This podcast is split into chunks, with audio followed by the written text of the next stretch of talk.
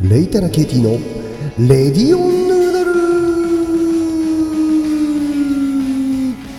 第100回目。え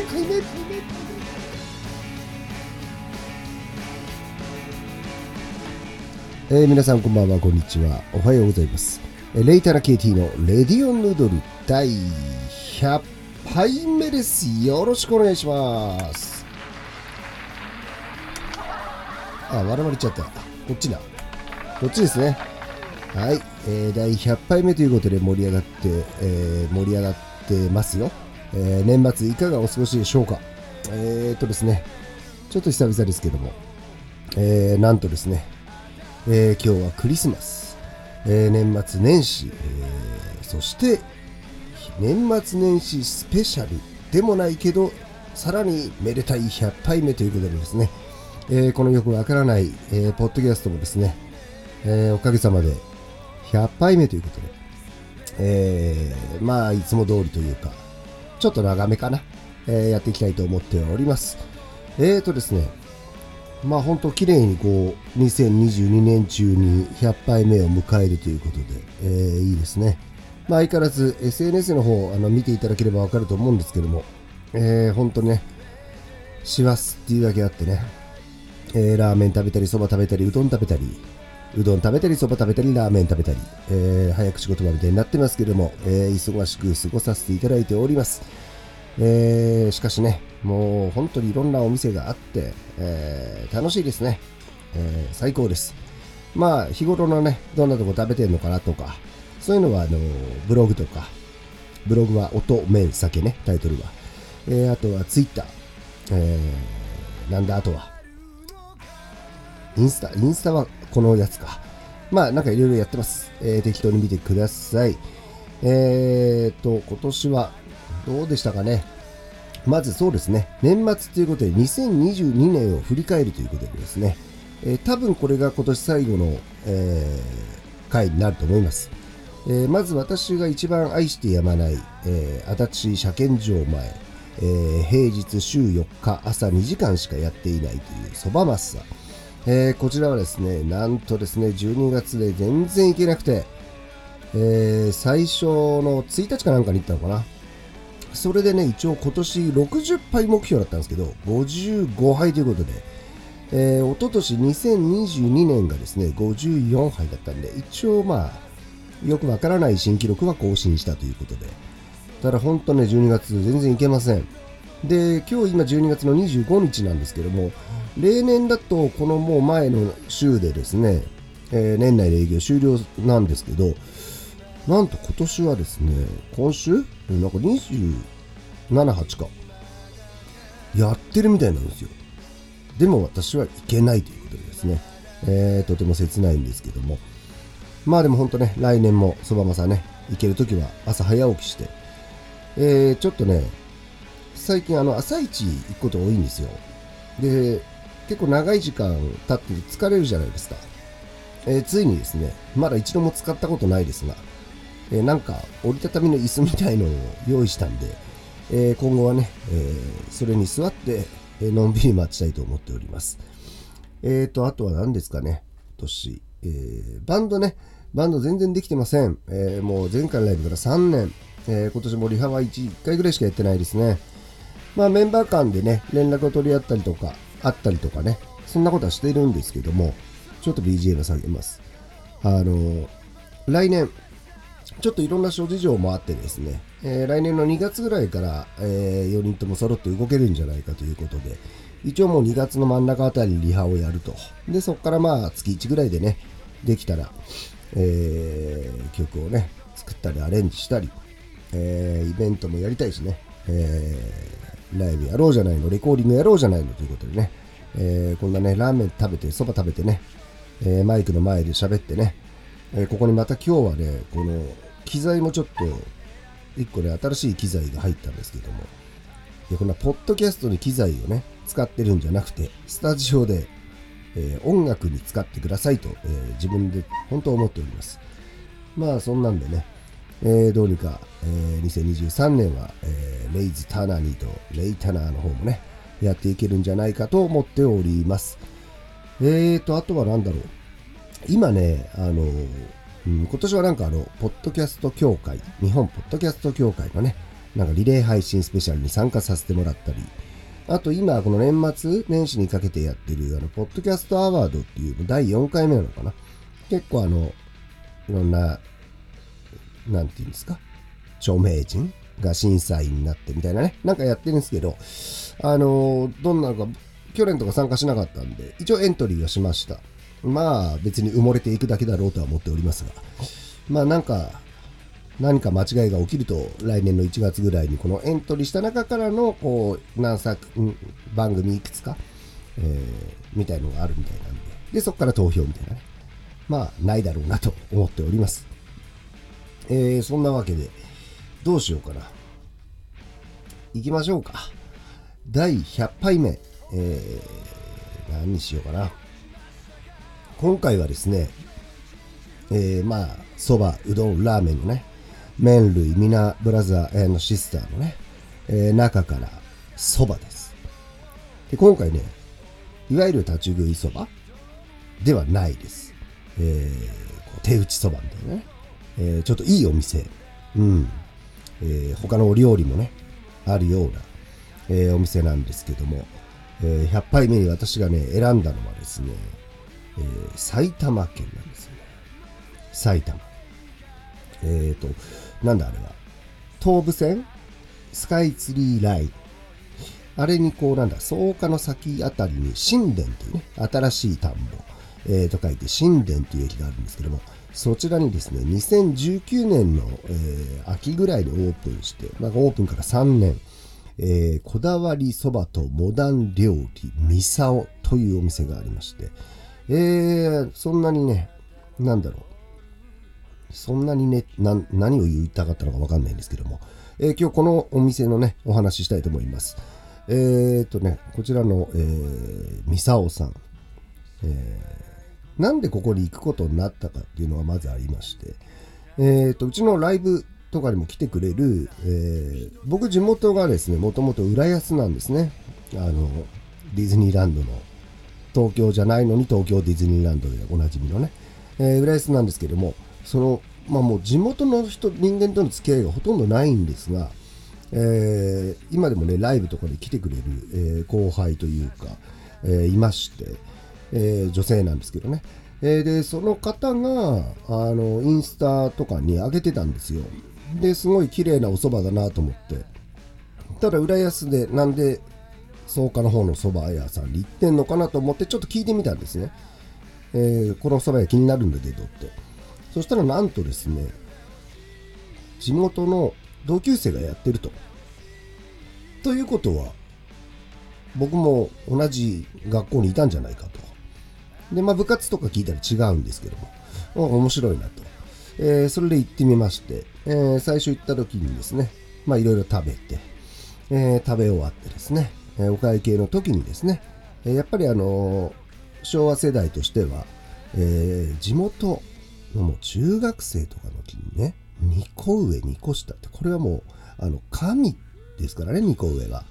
なので、あの、お会計の時に、えー、何々さんから教えてもらってきましたと。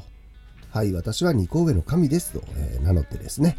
えー、その向こうも、ああ、これは神様ということでですね、えー、楽しくお話を少しして、また来ますね、と言ってね、それから何回か行ってます。で、結構誕生日の時とかね、えー、飲みに行ったりとか、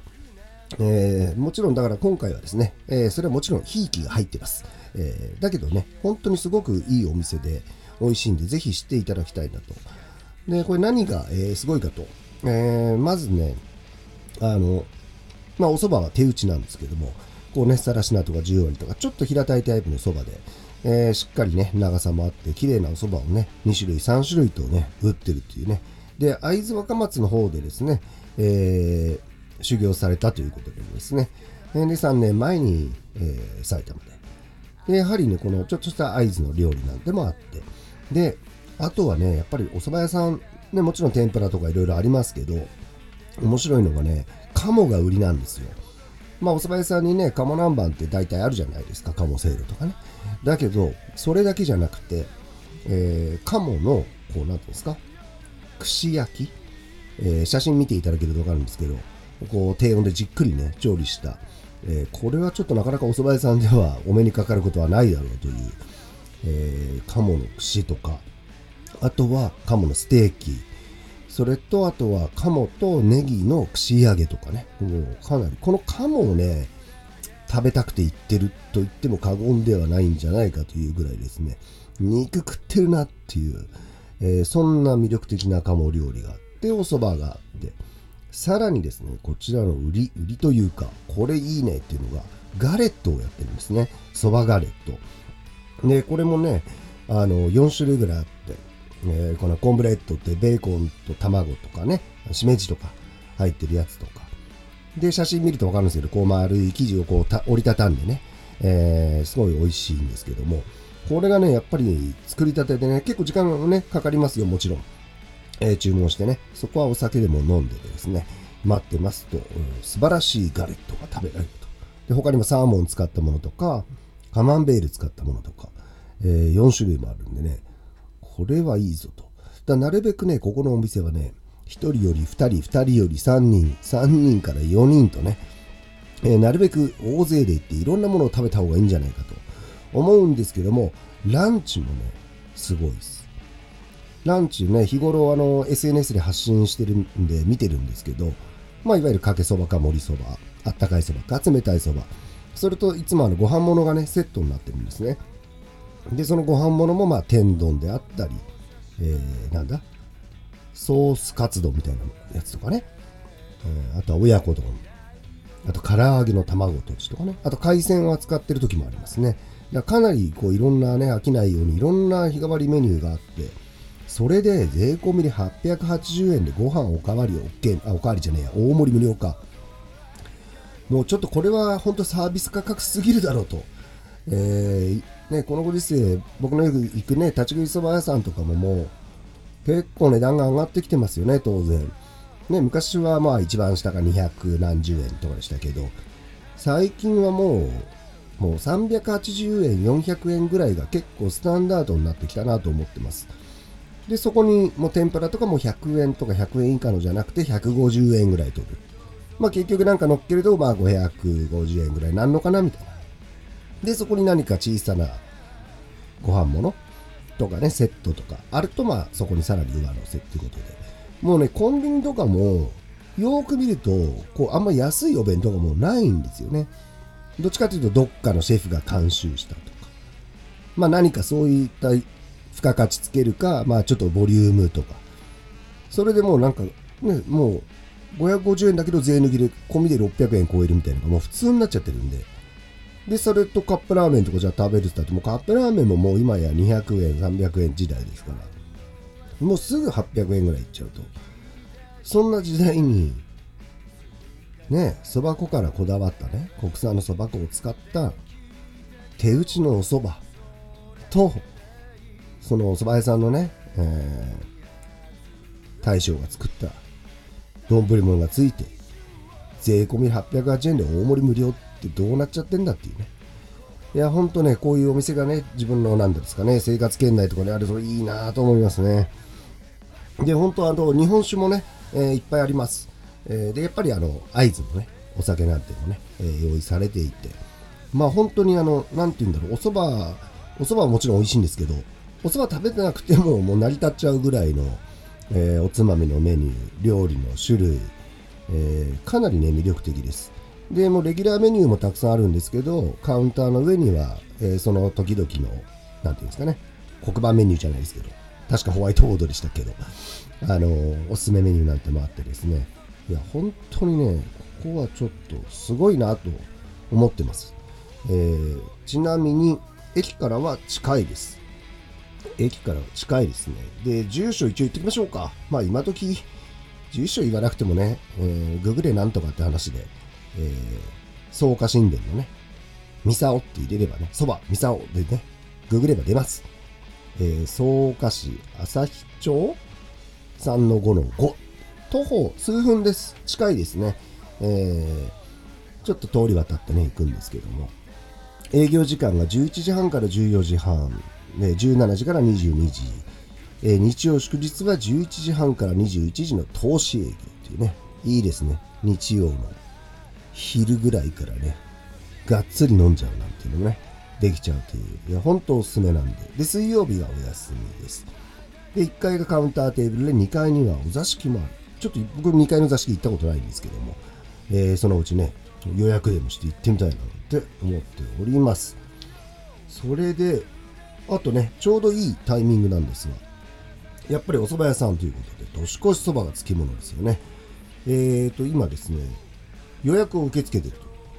えー、年越しそば1人前、つゆ付きで700円。エビ天が1本300円でね、30日か31日に受け取るという形でですね、予約も、えー、受け付けてるということなんで、えー、近隣の方でね、興味ある方いたら、ちょっと問い合わせてみたらいかがかななんて思います。さてと、さてと、今回はちょっとね、今回はちょっと、あれなんですよ。いろいろ機材を 変えてというか、あとトラブルがあって、いろいろケーブルを取り替えたりいろんなことをしてたんですけど、いつも通りにできなくてですね、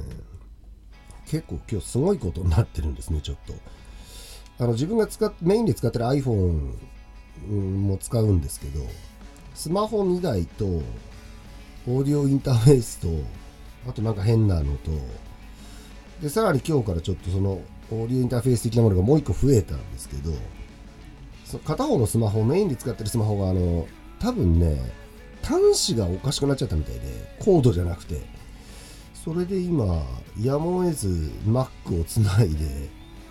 えー、BGM を流すためだけに Mac を使ってるっていう、なんかデジタルなんだかアナログなんだかよくわかんないことをおっしゃってるんですけども、まあそんな感じでね、どうにかでも、また来年も101杯目からね、頑張ってやっていきたいと思っております。そんなわけですね、今日の、えー、第100杯目記念のね、えー、おすすめはですね、ちょっと早口でまくし立ててしまいましたが、えー、埼玉県、え東武スカイツリーライン、え新田駅ですね、こだわりそばとモダン料理、ミサオということでですね、ここね、いいっすね。ガレット食べてほしい。ガレットね、そばガレットね。いやなかなか食べられないんでね、ほんとね、なんか、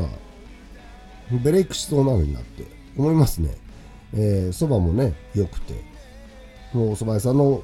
料理もいろいろあるのに、ガレットもあって、あとやっぱ鴨ね、えー、ぜひ食べていただきたいと思います。ここはね、まあ別にこのね、ポッドキャストを聞いたって言ったからっていいことは多分何もないです。えー、えー、まあなんか、大将が笑顔で、そうですかっていうぐらいだと思いますけども。えー、そんなわけで、ちょっとこの年末ね、一回行こうと思ってたんですけど、ちょっとね、忙しくて行ける感じじゃないんですけども、えー、僕的にはですね、年内、今年そんなにね、あの、のんびりしてた方なんですけど、ちょっと12月忙しくて、えー、29、30あたりからね、だらだらしようと思ったら30もちょっと予定入っちゃって、えー、毎年年末ね、市場に行くんですよ。でそれもね、ちょっと30で市場終わりなんで、ああ、今年行けないなと、ちょっと今がっかりしてるところです。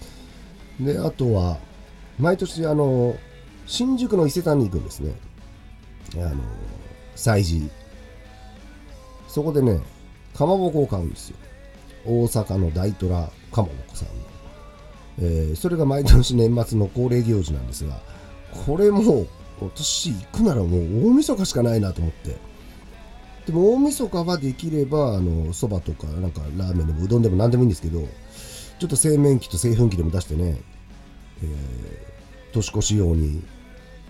打たなきゃと。だけど他の料理も作らなきゃとちょっと大晦日1日じゃ足んないんじゃないかということですね。えー、個人的にはちょっともう時間が足りないので、僕の元旦正月は1月2日からにしていただこうかなと今、えー、考えている最中でございます。えー、そんなわけでね、あ、あと僕あれです。あの、流行りの風みたいなやつ、やりました。12月の頭に。えー、まあ、のんびりと。えー、まあ、それなりに、えー、ガーッと症状は出ましたが。なので、年末年始は一応ね、えー、無敵モードということでですね、えー、まあ、張り切って遊びたいんですけども、なんか忙しくて全然遊べなそうっていうね。年始もね、多分早めに予定が入り始めそうなんで、うーん、困ったなと。まあそんなわけで今日はですね、えー、鶏肉でもローストチキンでも作って 食べようかなと思ってます。えー、そんなわけでですね、2022年もね、えー、本当、えー、このポッドキャストを聞いていただきましてありがとうございました。えー、今回はですね、ちょっと年末年始クリスマス &100 回目スペシャルということで、えー、もう20分ぐらい喋っちゃいましたけども、